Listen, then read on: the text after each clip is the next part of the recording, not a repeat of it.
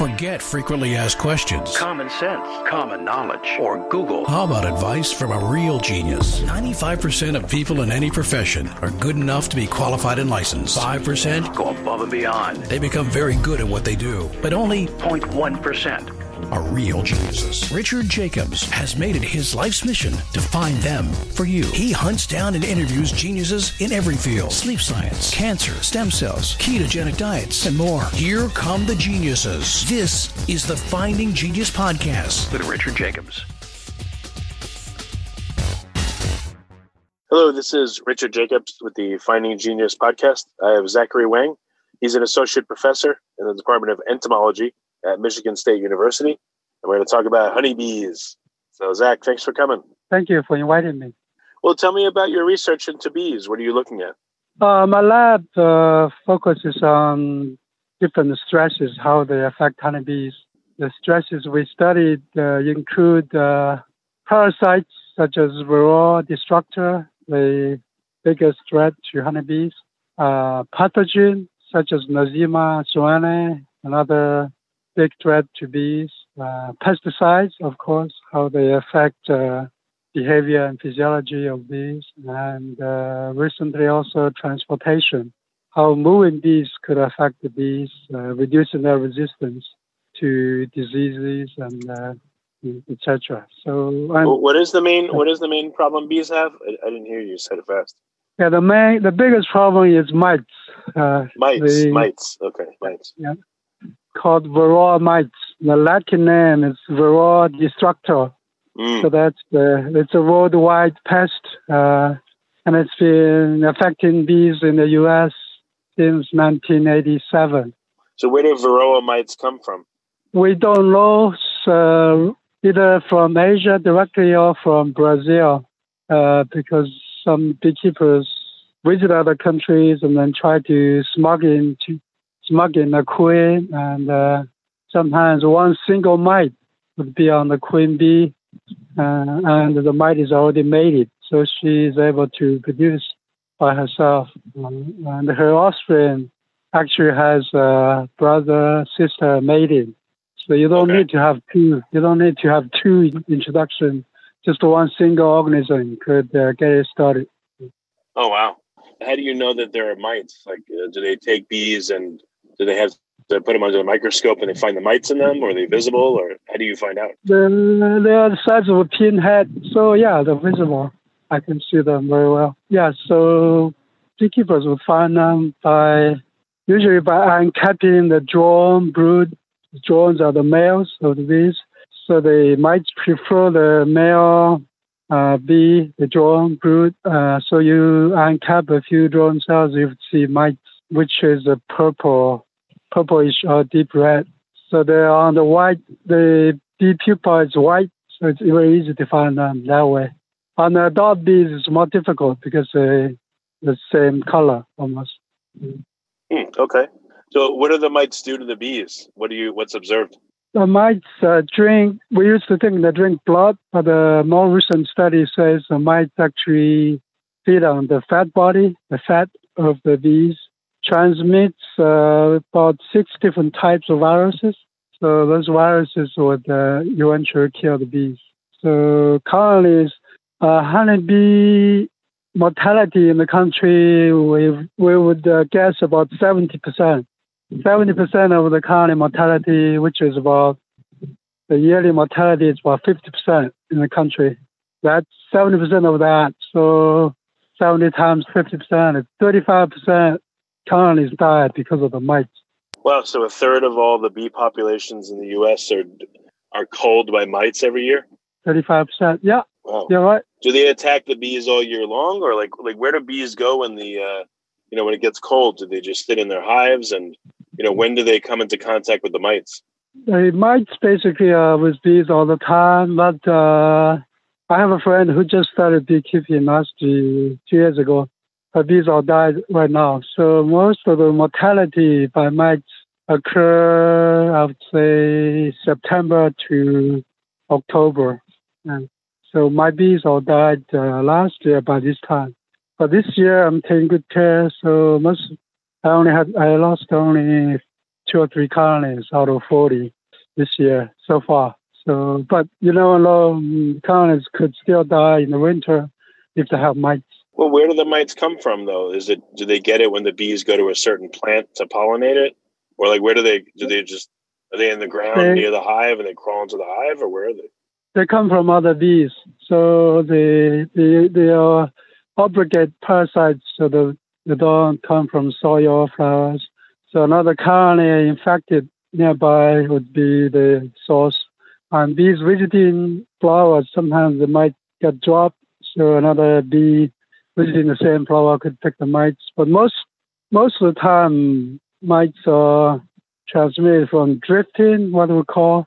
So if you have two colonies close by, and sometimes bees make a mistake, come to the wrong hive, they bring the mites. Another big route is uh, robbing. So a colony is dying from mites, and uh, not enough bees to defend the colony, and another strong colony will come in, take the honey, uh, and in this process, they pick up all the mites. How selective are the mites to the bees that they infect? Like, um, can they infect pretty much any honey bee, or do they change and stick with a particular colony? Like, what's their behavior?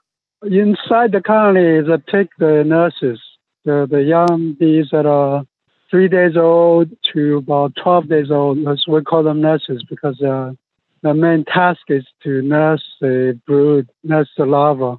Among colonies, we do not think they would be able to pick. So inside colonies, they do pick a host. And my lab actually published a study showing the preference and why do they pre- prefer the nurses. They don't go on the workers as much or the queen, but the nurses they, they go to specifically. Nurses is a type of worker. So honeybee workers change jobs as uh, age changes. So the first two days they don't do anything and they become nurses, and they uh, become mid-aged bees. They undertake, they become undertakers, guard, thatcher, uh, waxwork. And then finally about twenty days old, they become foragers. So those are all the temporal changes of jobs. We'll give them different names. Oh, that's really interesting. How long do bees live on average? Depending on the season. In the summer, about forty days. In the winter, about four to five months. So the summer oh, bees and oh, winter bees are very different. A queen could live two or three years. When does the, ma- the the turnover happen? Are there seasons where there's tons of newborns, and then they age, and then they pass away? But when does the next, you know, breeding happen? Like, how many times does breeding happen a year? Well, I don't know. So uh, the the workers' uh, lifespan, the workers' development time is twenty-one days. So that's re- the the brood rearing is continuous in the summer. So there's really no turnover. So the wor- the queens are constantly laying eggs, about two thousand a day. So the the workers being raised uh, from baby to adults all the time. So there's that that takes twenty-one days. So there's really no generation in the summer because it's continuous. There's no discrete generations. That's why I couldn't give you an answer. So is there a name for the last day that the queen lays eggs and then it goes into like a dormant phase for a few months? Yeah, yeah, that depends on the season. If you're in California, queens probably never stops laying. In Michigan here, queen probably would stop laying around uh, middle December, and she would, uh, we don't know the cues, it's probably not temperature, maybe light period. So sometime in mid-January, middle February, the queen would start laying eggs again. That's, yeah, February is actually the coldest time, yeah. So it depends on the season. Um, so if, you, if, you're in, if you're in Florida, probably the queen will just continue to lay eggs, it's warm enough. So uh, is there a break that bees get, like in Michigan and northern climates, because there's no breeding going on? Yeah. So in Michigan, as I said, this, the queen has a two-month period. She does not lay eggs between middle December to middle February. Are mites active during that time, or they also uh, do they also go away? The, when there's no brood, we call those baby bees brood. When there's no brood, they... mites are still feeding on the adult bees, but they cannot increase the population because the only time they can reproduce is on the baby bees, on the capped uh, pupa. That's uh, for the workers, that's about twelve days. So that's the only time they can increase. So that's why winter winter time is a tough time for mites. Yeah, do the mites know this, and do they go into a dormant form, or they just keep feeding as normal? Mites probably, they don't really know it, and they just adapt. When there's no brood, there's nothing they could do. They could they just uh, latch on the adult bees and feed on the fat body. They cannot have babies. They have to, the queen has to lay eggs for the mites to go and do their business. Yeah. So do bees groom each other to get the mites off? Do they recognize that one bee has mites, and do they change behavior? Do they, you know, isolate those bees or do anything with them? Yeah, there's a behavior called groom, grooming. So bees clean each other and uh, in the process remove the mites. Some bees are more sensitive to mites. They would come and grab a mite and chew on them. Oh, so there is grooming and they attempt to clear the mites off each other. Yeah. Well, how successful is that? And is there a way to uh, encourage more grooming to beat back the mite population? Yes. Uh, people, one professor at Purdue University trying to breed for higher incidences, uh, higher frequency of grooming, so that could confer some resistance to mites. There are other bees that are called hygienic. They could smell the The, the capped brood uh, has a mite inside having babies. The smell that they would uncap it and then uh, break the, basically uh, interrupt the reproduction of the mites. So the mother mite actually still comes out and survives, but the babies will all die. So that's called hygienic behavior. So there's uh, grooming behavior, hygienic behavior. There's also other mechanisms of resistance. Some Like African bees, uh, the mites would have less babies and um, a higher, higher infertility rate. So the mites feeding on the fat body of the Africanized bees would have less babies. So the African bees are more resistant. Hmm, okay. And in uh, in China, the original host of the mites actually are more interested in Apis cerana. Those bees, when mites try to have babies on the worker brood, the mites are not successful. So mites have zero babies when they invade the worker people. They only could have babies on drones. But in our bees here, mites could have babies on both. And that's why the population really increases in the summer. What's another reservoir of uh, the mites? Is there another host that they have here? Like what are, again, reservoirs for reinfection? No, there's no other hosts. They're very specific. So they have no independent life at all? They're only uh, they're parasites on bees, but they're, they they don't exist anywhere else? Yes. No, they do not exist anywhere else. They are obligate parasites. They only could survive on two bee species, Apis cerana and Apis mellifera. The bees we have here is Apis mellifera. The original host is Apis uh, cerana in Asia. And those bees are resistant to the mites because they have evolved with them. Our bees are not very good at fighting the mite because it's a new host.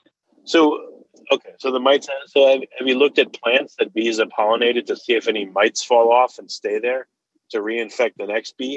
Like, you know, the mites, what, are they just relying on bee-to-bee contact where they rub up yeah. against each other or something, or what?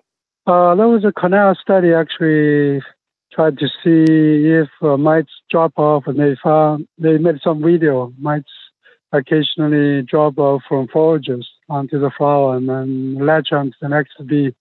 So that's one way of transmission. Yeah, but I figured that has to be other ways. Hmm. So what is the main yeah. way? The bees like touch each other and the mites jump from one to another? As I mentioned, there are three ways. One is on the flower, which I do not think it's important. Another way is bees drifting to another close by colony. Again, that's probably important, but not super important. The most important way is robbing. So colony attacking a weak colony and take their food and also take all the mites with them. So those are the three ways we know. So I guess in the battle, they're coming into co- contact with each other, and that's how they're spreading the mites. Yeah. Mites can't fly. They have eight legs. They can crawl a little bit, but without a bee's help, there's no way they could, trans- they could spread. No. So how does, again, how does it affect the bee? It feeds on the bee, but what happens to the bee physically? Is it unable to do its job? Does it Does it lose its rank in the colony? Like, what happens to it? If you like this podcast, please click the link in the description to subscribe and review us on iTunes. The bees die early because of the viruses. The mites transmit uh, six or eight different types of viruses, and those viruses kill the bees. So the, when the bee is infected, infested by the mite, the bee loses a lot of fat body, so the bee emerges uh, weakened, has less body weight. So instead of weighing one hundred twenty milligrams, the bee will be weighing eighty, ninety. And some bees, a lot of bees have no wings. So the wings are not developed because of the virus, which is called deformed wing virus. So then those bees are get kicked out by the bees uh, the first day. So the bees are declosed, become the adult bees in the colony that get kicked out. So the so the colony loses those productivity. You spend twenty-one days to raise a bee, and the bee has no wings. She's no good. She gets kicked out. So the colonies will die very quickly once the mites reach a critical parasitic uh, rate, infestation rate. So if uh, one hundred bees has more than ten mites, then the colony is going to collapse. Does the queen recognize what's going on when her colony is infected? Does she produce more eggs to counteract it? Like, how does the colony react when it's infected? Nothing. The queen is not in charge, so she she doesn't know what's happening. If there are mites in the colony, she doesn't know, and she will not be able to produce more eggs. She will produce less eggs because the colony, the worker force is reduced, and the nutrition, the nectar and pollen brought in by the bees are reduced, so she would actually decrease. So there's a, a positive feedback that makes the colony die faster because of this.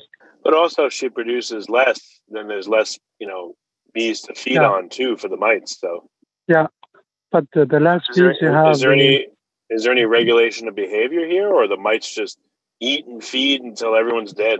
Yeah, the mites uh, changes behavior a little bit when the infestation. For example, my lab has found that the mites usually prefer nurses, and they rarely go to the foragers. But when the colony is dying, actually, the nurse and forager chemistry becomes blurred, so the mites actually hop into foragers more, and uh, so that's actually beneficial to the mites, because if you're more on the foragers, you have more chance to spread into another colony, because this colony is dying. So that's, that's the mites changing behavior in response to the dying colony. So, okay, what kind of uh, therapies have been thought of, you know, to counteract the mites? There's a lot of chemicals, uh, five or six different types of chemical treatment.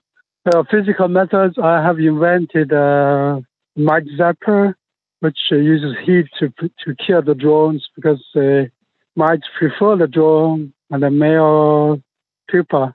So uh, to the ratio of ten to one.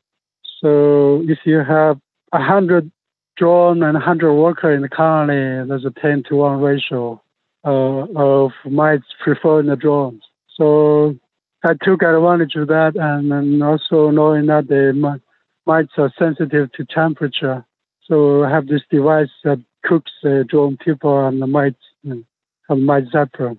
That was invented twenty years ago, never too early. And now, now there's probably ten or fifteen different types of patented products copying that design. So now it's really going got it going. But twenty years ago, I was the first one to come up with the idea. How does the zapper work? What do you mean? Where is it positioned and how does it work? The zapper is just a heated uh, frame of drone foundation. Well, you just need one per colony, one, one, one per box. And you have a, you hook up with a car battery when, when the frame is ready. And then five or six minutes later, the drone and all the mites are killed. So because yeah, drones why, are more attractive. But you're killing a what? lot of drones. What does that do to the colony? Doesn't do anything to the colony, because the drones are drones are only used for mating with the queen. So for a normal colony, for honey production, it doesn't affect anything. What percentage of the drones can you kill, and what kind of effect does that have? If you have a, one frame per colony, you're killing eighty, ninety percent of the drones from the colony. There's no effect on the colony because drones are not needed for honey production. Only only if you're raising queens, trying to breed, you need drones. But for a regular beekeeper, drones are not needed. They are, they are males. They don't do any work in the colony. All their job is to mate with the queen. and died in the process. Well, how many uh, drones are needed, though, to mate with the queen? And do they do that all year or just at certain times? They only do it in springtime. Uh, in Michigan, around April and May, natural drone production is only occurs there during that time. Oh, so, okay. So is there a time of year where it's it's more important to have this, this uh, you know, electric frame versus others? You know, are there times where you shouldn't kill the drones because you would endanger the colony? No, you don't, uh, you don't affect the colony negatively unless you're trying to raise queens. For a regular colony, you already have a queen, lay, and eggs. So you can kill the drones unless you're breeding, because you're, you're in the business of raising, you know, a thousand queens. They have to be mated. They have to have drones to successfully mate. But if you're a regular beekeeper, you have two hundred colonies for honey production. You don't need any drones. So it's okay to kill the drone. Mm, okay. Um, how come the other types of bees don't go to the frame and get electrocuted either? They might, uh, on the frame, the bees, when the, when the frame is heated, they, the bees will move away. The queen, the worker, they'll move away. There's enough time. So they, the drones die because they're capped. They cannot escape. And also pupae. They they don't they can't move anyway. Oh really? Oh oh, so you, you burn them out of their home, huh? Yeah. Crazy. So how effective so is my, this? Like what's what's the does it work all the time or no? You have, the drawback is for this method you have to keep doing it probably four or five times in the summer to be effective because their workers competing with the drone brood. So even if the drones are not uh, ten times more attractive, but there's more, always more worker brood than drone brood. So you, you're killing about fifty percent of mites every time. So one time is not enough. But if you do it oh, five okay. times, you're removing ninety percent of the mites. That would be, that would be good. Okay. So there's chemicals, uh, this uh, heating method. There's also breeding programs to uh, create bees that are more resistant to mites, such as uh, grooming behavior, hygienic behavior, and there's also Russian bees uh, introduced into U S that are a little bit more resistant to mites. So there are all kinds of methods, but basically mites are here to stay, and uh, a lot of times we still end up using chemicals, which is expensive. Yeah. And uh, mites also becoming resistant to the chemicals. Well, is there any downside to using these frames? The downside of the frame is... Uh, It costs the colony honey production because it takes energy to raise the drone brood, and then you're killing the drone brood. Uh, but if you kill them early enough, the bees actually will recycle their nutrition. They will eat the drone. But if it's if you kill them a little bit later, the drone's almost formed, then bees will just drag them out uh, throw them outside. But if you kill them early enough, the bees will eat all that dead babies and then recycle the protein. So how long do you keep, the weight, the, long weight, do you keep the frame in place? In place, do you take it out and put it back, or do you keep it there no, like for a long time?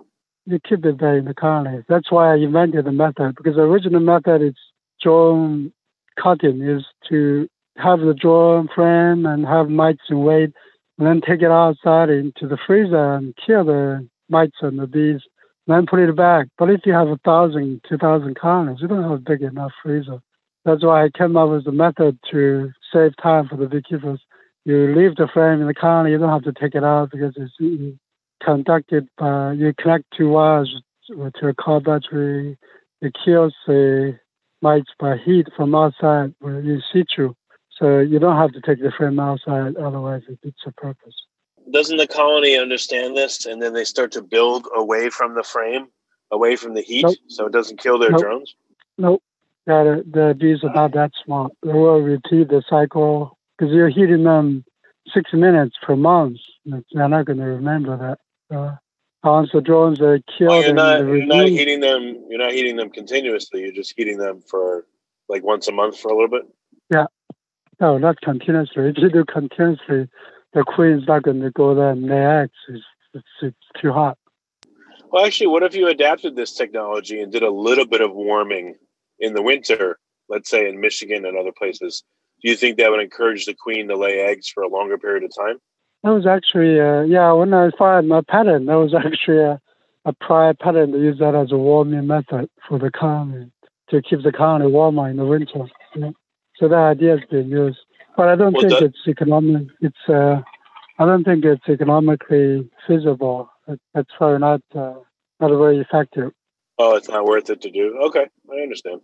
What about, um, you know, I've heard of like colony collapse disorder. Is that, do you see that in your research? Is there any of the bees you work with affected by that? I haven't seen them with my own eyes, but I've heard people saying that. Oh, I thought it was like a huge problem that was really pervasive. Yeah, there's a lot of beekeepers reporting it. I have not, no beekeepers in Michigan reported. I have not seen it. Yeah. But now people are just calling, just uh, saying bees are dying, uh, general mortality. With uh, colony collapse disorder is a very specific uh, syndrome that the bees suddenly disappear, brood and queen is left behind, and uh, we still do not know the cause for that because it's it, you can't predict it. So every time you see a colony disappear, you have no bodies to dissect because bees are gone. It's very hard Weird. to study. Huh. Yeah. Has anyone been able to tag bees with some kind of marker to see where they go during the day? We can tag them with numbers or pen mark. There's no G P S uh, transmitter for bees yet because the G P S is too big, too heavy. If it's more than twenty milligrams, then it's too heavy. So that G P S for birds and stuff, and also small antennas for radar tracking. But radar only can track uh, two kilometers, and it has to be direct line sight, direct side of line. So it's not useful for tracking bees if they're disappearing. Oh, okay. So what what's next for your research? What do you see is coming up soon? We are trying to study transportation still. How how transportation is affecting bees? Does it disrupt their sleep, or does shaking them make the immune system weaker? Stuff like that. But I'm still trying to get money. If you don't, if you don't get a grant, you can't. You just go ahead and study. Oh, transportation! What of the uh, of the boxes holding the bees? Like to when you when you bring them to a field to pollinate, or what do you mean transportation? Yeah, moving bees on a truck. That's transportation. Because half of the colonies are transported to California for almond pollination in February. So our bees are transported a lot. A lot. We, my lab was the first one to study how transportation affected bees negatively, and uh, now there's a there's a few labs studying that. We are the well, first how, one. How to does it? That. Yeah, how does it affect bees? What's been discovered? I published two papers. One is to show that transported bees have smaller food glands. The nurses are not as good. Another study showed that if you transport bees to blueberry for pollination, the disease levels increase. Nosema, which is a pathogen, uh, would increase. Uh, the percentage of bees, percentage of bees infected would be higher, and the number of spores per bee would be higher if they are transported for pollination. So, a more recent study by another lab showed the bees uh, live uh, one day shorter. And also oxidative stress is different. They have higher stress, high oxygen stress, uh, that make them live shorter lifespan. When bees are transported, are they taken away and then brought back home after a period of time? Or like how often are they transported? And how long do they stay out before they come back? So the bees moved to California, would stay there for months, then they're transported back. So if you're trans- moving bees from Florida to to California, it's a three or four day one way trip. So a total of eight days coming back. So that puts a lot of stress on the bees because they're inside a black box and shaking with forty thousand of your sisters. You don't have access to water, to new food. So in a dark place, they're probably stressed a lot. hmm, okay. Oh, interesting. So uh, is, there's just one kind of honeybee that's used in the U S for pollination, or are there other species of bees that are used for other purposes? For honeybees, there's only one species. Um, but there are other bees, like blue orchard bees, that are being used for cherry pollination. There are a few other bees, uh, leafcutter bees, used for alfalfa pollination. Uh, so they're very specialized. Uh, leafcutter bees are actually quite successful being cultured. Um, blue orchard bees are just uh, being studied And of course, the scales are much smaller than compared to honeybees. Honeybees are so easy to be transported, and huge numbers. You have uh, you know, sixty thousand per box. Compared to blue orchard bees, you have one bee per hole. You have a, if you have a wood block of two hundred holes, you have two hundred bees. So oh, wow. it's very different. So it's very different. There's bumblebees also, I forgot. Bumblebees, a box has maybe five hundred bees. So they're great for greenhouse pollination, for tomatoes and cucumbers. So there are a few other bee species, but none of them compared to honeybees in terms of number of population and the ease of being transported. Bumblebees are also easily manipulated because it's inside a box. Oh, also, uh, so too, I guess honeybees can pollinate a much more diverse range of plants, right? Yeah. Honeybees are very generous, and bumblebees are more specialized. For eggplant family, bumblebees will be better than honeybees, but uh, bumblebees are not as good for other crops. Okay, interesting. Well, very good, Zach. What's the best way for people to find out more about your research? It's just uh, either Google my name, Zachary Huang, or better yet, just to type in bees dot m s u dot e d u, which is my website. I blog a lot about bee plants, so that's what it would show how bees are foraging on this type of flower. I'm also a very good photographer, so beetographer. Oh, cool. So, uh, so I published uh, probably twenty different covers on different uh, books and magazines. Do, you, do people say you take beautiful pictures? Yeah. I oh, call good. myself beetographer. So my website oh, is really called cool. beetography dot com. Oh, very cool. I'll have to check it out and see, yeah. Okay. Well, Zach, thanks for coming on the podcast. It's been very interesting. Okay, thank you for inviting me. If you like this podcast, please click the link in the description to subscribe and review us on iTunes. You've been listening to the Finding Genius Podcast with Richard Jacobs. If you like what you hear, be sure to review and subscribe to the Finding Genius Podcast on iTunes or wherever you listen to podcasts. And want to be smarter than everybody else? Become a premium member at Finding Genius Podcast dot com. This podcast is for information only. No advice of any kind is being given. Any action you take or don't take as a result of listening is your sole responsibility. Consult professionals when advice is needed.